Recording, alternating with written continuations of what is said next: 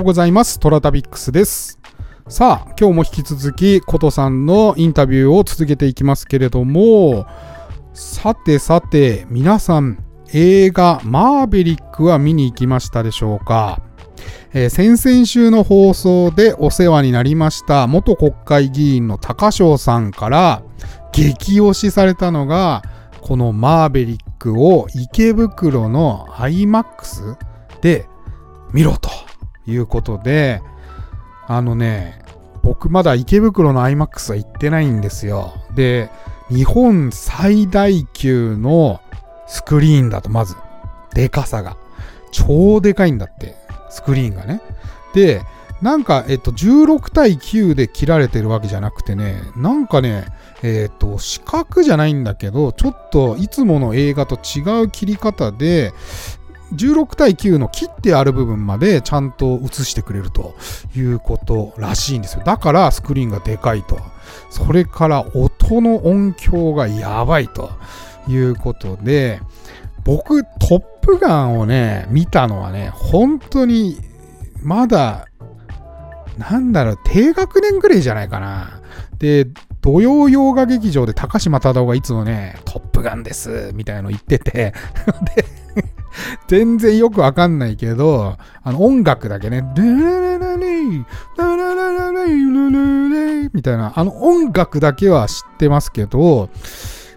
見てて、ああ、なんか友達死んだやん、みたいな。で、あの、頑張って戦ってるやん、みたいなことしか覚えてなくて、何がそんなにいい映画なのか、まだ分かってないです。うん。まだ分か、今分かってない、まだ。これからトップガンを見ます。で、大人になって見て、あ、そういう話だったんだとか、熱いなとか、こう、涙しちゃうかもしれないんだけど、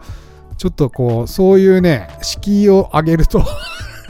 逆にドン引きしてしまうという可能性があるのであまり上げないように上げないようにしながら、まあ予習としてねマーベリック見る前にちょっと見とこうかなと思ってますけれども、皆さんのトップガンいかがでしょうか。こちらお便りください。はい。天に軌道があるごとく人それぞれに運命というものを持っております。この番組はフォロワーさんじゅうまんにん、日本全国を旅するインスタグラマートラタビックスが懐かしい街並みをご紹介したり旅のよもやま話をすることで奥様の心の悩みを解決する番組でございます。てなわけで毎朝しちじに更新、私のインスタトラタビックス、今朝のいちまいですけれども、今朝は岐阜県の恵那という場所でございます。恵那はですねゴールデンウィークに京都に行くときにいつもねこの地図、僕地図を見るのが本当に趣味で、えー、Google マップ大好きなんですよ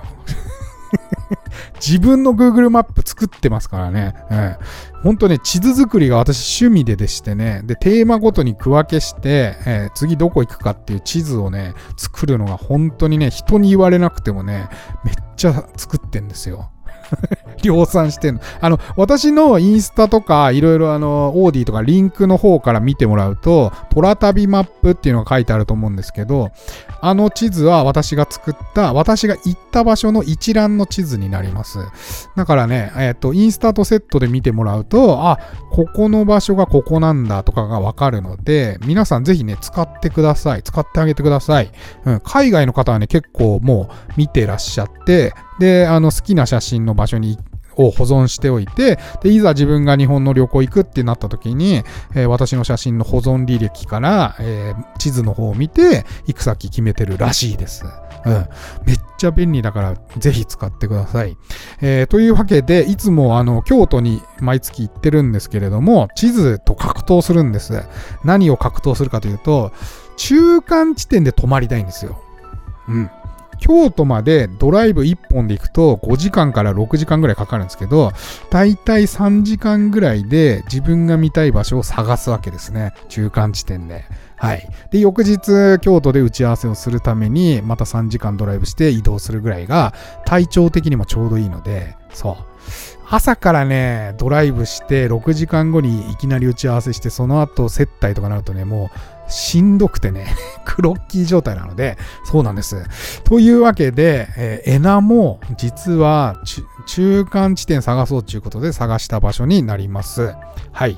えー、戦乱の世をかけた戦国の武将、明智光秀公の生誕地とされ、えー、光秀公に関する伝承や史跡、えー、母である、これなんて言うんだ、うん、なんとかの方の墓所など数多く残り、えー、町民によって今も語り継がれている場所でございます。えー、毎年ごがつみっかには光秀祭りが開催され、勇壮な武将行列が繰り出されます。あ、おまきね。母はおまきだそうです。はい。えー、ということで、えー、っとね、エナは、トラさんのロケ地も実は周辺に、えー、非常に多いです。エナ峡っていう渓谷がありまして、えー、こちらの方で撮影されておりますし、あと近くにあったすっごいいい神社があるんですが、そちらの方でもトラさんのロケ地があります。なんでね、あと、まあ、中央で、中央道で東京から京都行くパターンの場合は、エナはだいたい通りますんで、まあ、中間地点でも最適ということで、この時は、まあ、エナの駅の近くに泊まりました。うん。えー、写真見ていただいた通り、なかなかね、えー、古い街並みも残りつつ、ちょっと昭和レトロな感じもありつつの、うん、街並みでございました。うん。エナもっと写真いろいろ撮ってるので、今後上げていきたいと思います。うん。こうやってね、ラジオで毎日話すためにネタ合わせしていくと、エナをさん、よんかい紹介しなきゃいけないとか前もあったと思うんですけど、あれがね、ちょっとしんどくて、それであの昔の写真も上げたりしつつなんですが、まあ皆さんがもしもっと写真見たいっていうことであれば、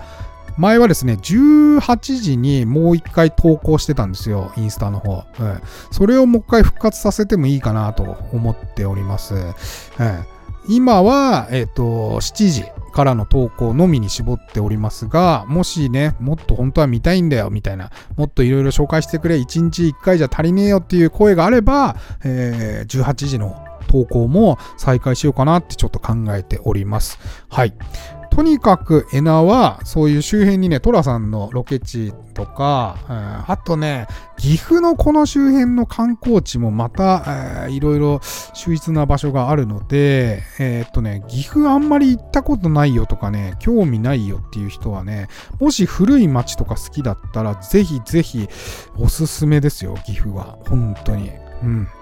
えー、だって高山はあるしね、それから白川郷の類も岐阜ですし、それからは下呂温泉もありますからね、うん、あとこの間挙げた郡上八幡とか美濃もあるしね、うん、岐阜ってでかいんすよあ、その代わりちょっとね、車がないと移動はしんどいですけれども、うん、でも岐阜県、あの岐阜市もすごくいいですしね、うん、私岐阜はめちゃくちゃ好きです実は。はい。というわけで、まあ古い街並み好きにはもう岐阜県はたまらない場所でございます。ぜひぜひ皆さん、えー、興味がある方は行ってみてください。はい。えー、というわけで今日はことさんの放送を、えー、これ何回目だ?よんかいめか。うん。よんかいめの放送になります。はい。えー、今日はですね、意識するだけでいいマヤ歴ということで、あのー、後ほど説明しますけれども、もう意識するだけでいいんだって。うん、なんかね、えー、難しい語卓はないそうです。ちょっとお聞きください。で、こう今こう前段があった上で暦ですっていうのを、はい、皆さんに分かりやすく、はい、じゃあ具体的にこんな感じですみたいなのってイメージしていただくとしたら、先生っていつもどうやって説明してます？暦の観点を。そうそうそうそうです。その要は今はだいたい暦があってでハッピーになります。いいことしか言わないですっていうこう前段はあったとして、はい、じゃあ実際何するんですかみたいになった時って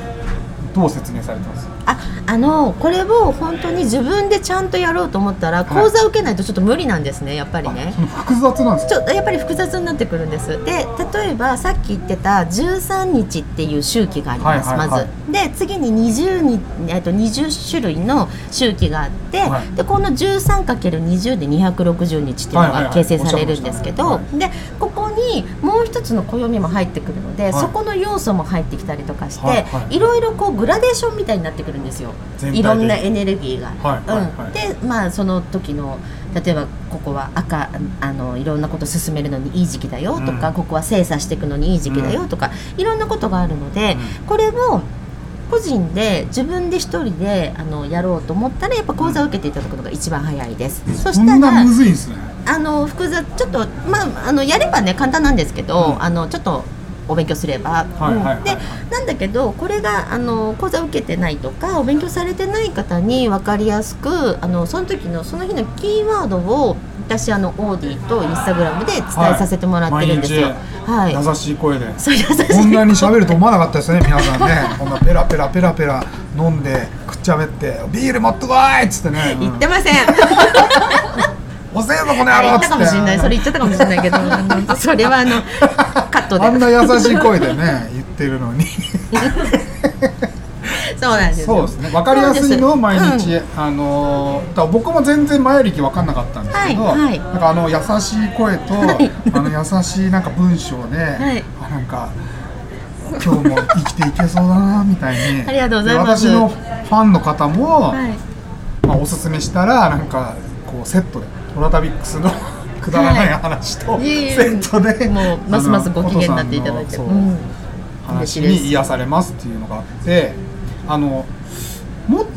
一人一人違うんですか？一人一人違います。そうだじゃあやっぱ一人一人パッと出せるものじゃないから、うん、一人一人あの今年のカレンダーがあるみたいなイメージでいいんですか？そうです、今年のカレンダーがあって、はい、でその方のまず、えっと自分の取説のような自分はこういうエネルギー持って、はい、持ってるよこういう力持ってるよっていうのがまずあります、はい、であとその人のごじゅうにねんにわたってごじゅうにねんっていうごじゅうにねんそうごじゅうにさいで一つのサイクルって言われてるんですね、はいはいはい、マヤってゼロさいからってことですか？ゼロさいからですほうゼロさいからごじゅうにさいになった時に、はい、自分の生まれた年に戻、はい、あ生まれた時のエネルギーに戻るんですよ。へーでえじゃあそのごじゅうにねんの間の一日一日に全部グラデーションがあるってことです？そうです、グラデーションがあります。それは確かにむずいですね。そうで全部でいちまんはっせんろっぴゃく何種類かな、えー、あるから、はい、でもそれもあのいろんなことを自分でこう経験していく、うん、体験していくっていうのも、はい、そのエネルギーたちをその自分のこのごじゅうにねんかん の,、はい、あの魂の成長とかいろんなものにつながってくるわけですね、はいはい、でごじゅうにさいになったら、はい、リボーンと言われます。リボーン生まれ変わりです。で元に戻る、うん、元のエネルギーに戻るので、はい、で最初のごじゅうにねんかんっていうのは、はい、あの私たち赤ちゃんで生まれるから、はい、で親の影響だ周りの影響だっていろんなことに影響されながら、はい、あのごじゅうにねんかんまあ、ごじゅうにねんかんじゃなくても、うん、あの子供の頃とか過ごしますよね、はいはい、で大人になってからもやっぱ社会の影響だ会社の影響だとかいろんなものを受けて、うん、ごじゅうにさいからのスタートっていうのは、はい、このいろんな影響が外れると言われています、はいはいはいはい、ということは本来の自分をちゃんと生きれるという本来の自分をもっと楽しんでいけれるっていうところのフェーズに入ると言われてます、うん、えー、全然わかんないっすちょっとすごい素朴な疑問があどうぞどうぞ星野ディレクター生まれてから、はい、生まれてから、はい、今の西暦っていうか誕生日ってさんびゃくろくじゅうごのうちのいちにちとしてカウントしてるじゃない、はいはい、でも生まれてからにひゃくろくじゅうカウントでいくと、はい、私がごじゅうにになった時にさんびゃくろくじゅうにじゃないカウントだったらごじゅうによりももっとうん、だからじゅうさん、にじゅうはちそれは別のカレンダー使うんですよ。マヤ歴っていっこのカレンダーだけじゃないからあ、うん、だからむずいんだよ。そうだから そ, だから そ, そこがちょっと複雑になってくるんだけどっていつのこといつがごじゅうにになったんだってだからそれはそのグレゴリオ歴でそのまんまにそこにちょっとあの換算して作ってるカレンダーもあるからそこで換算してから大丈夫ずらすんですね。だからにひゃくろくじゅうにちだとしても、うん、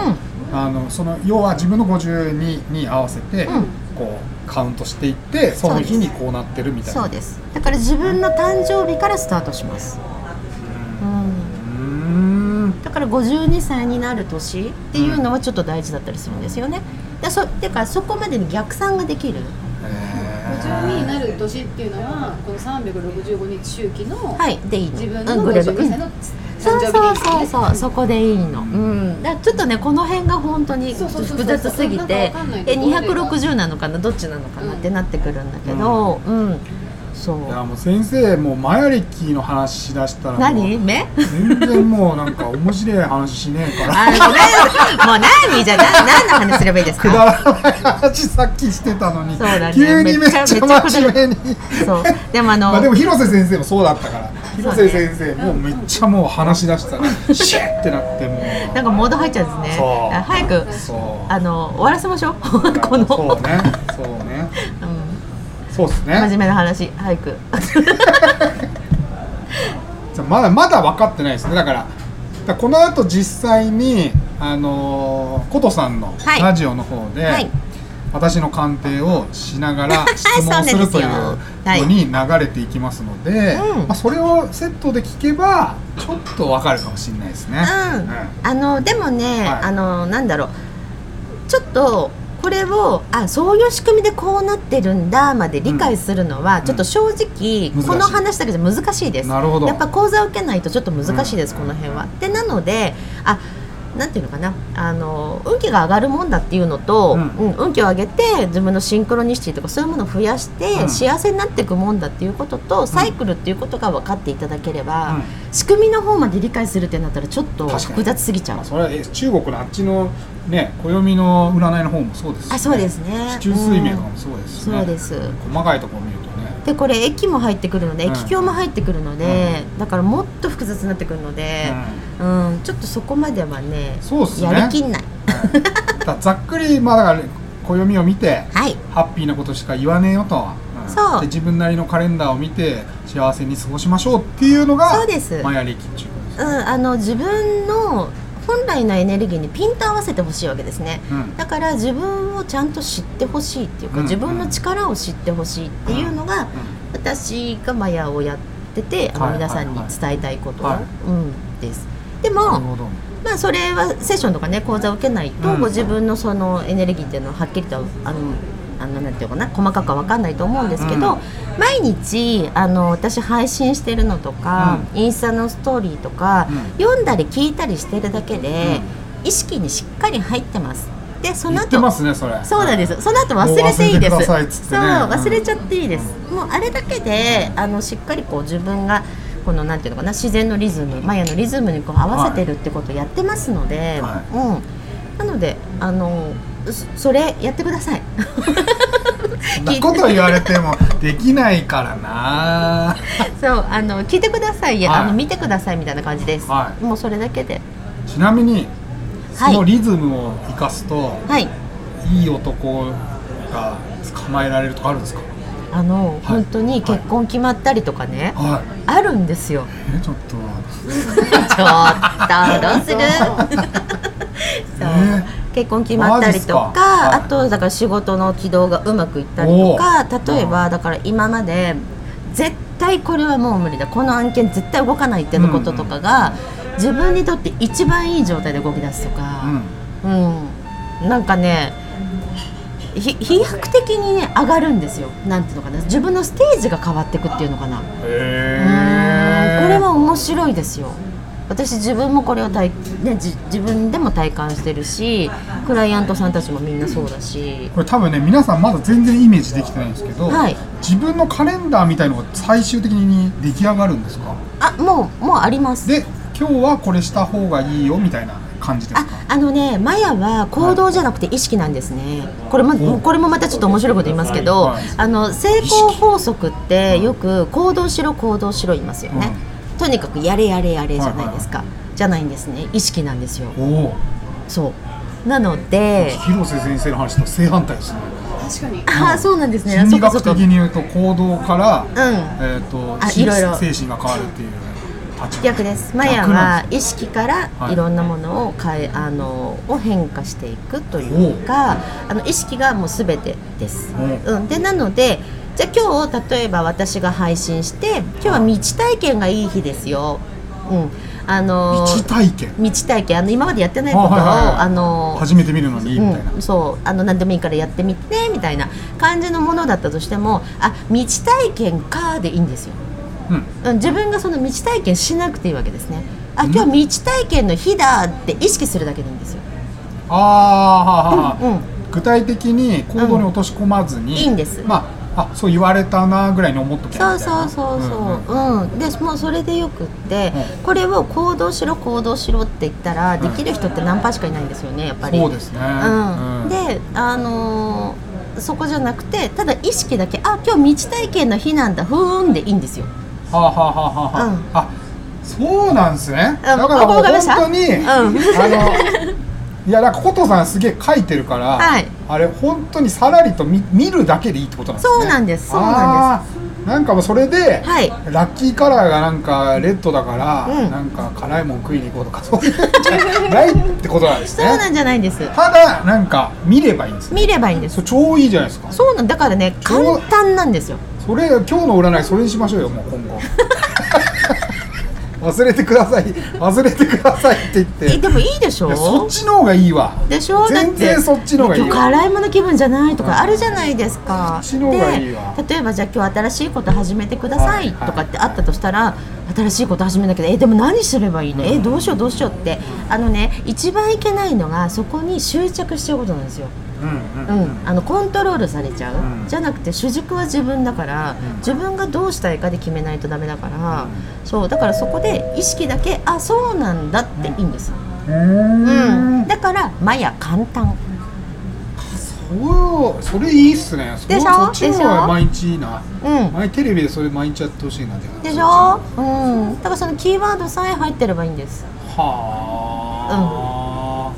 うん、みんな見た方がいいよね、もうなんかもう見るだけだよ。ちょっとお得っていうか嬉しいなと思うのは、うん、聞いてて、うん、それでちゃんと自分がこう自分に合ったリズムに乗って、うん、向きに乗ってると、うん、そう思った意識が向こうからやってくる、うん、形になる。自分が行動に起こさずに意識をしただけで、はい、実際に目の前に自分の目の前にやってくる。皆さん今星野ディレクターが喋ってますからねでコミュニティマネージャー、コミュニティもどっちでもいいわ。コミュニティマネージャー、コミュニティマネージャーの星野さん話してるけど、うん、でなんか実体験のあるってこと、なんかいいことあった。いや、もちろん私も実体験もあるし、うん、あのそう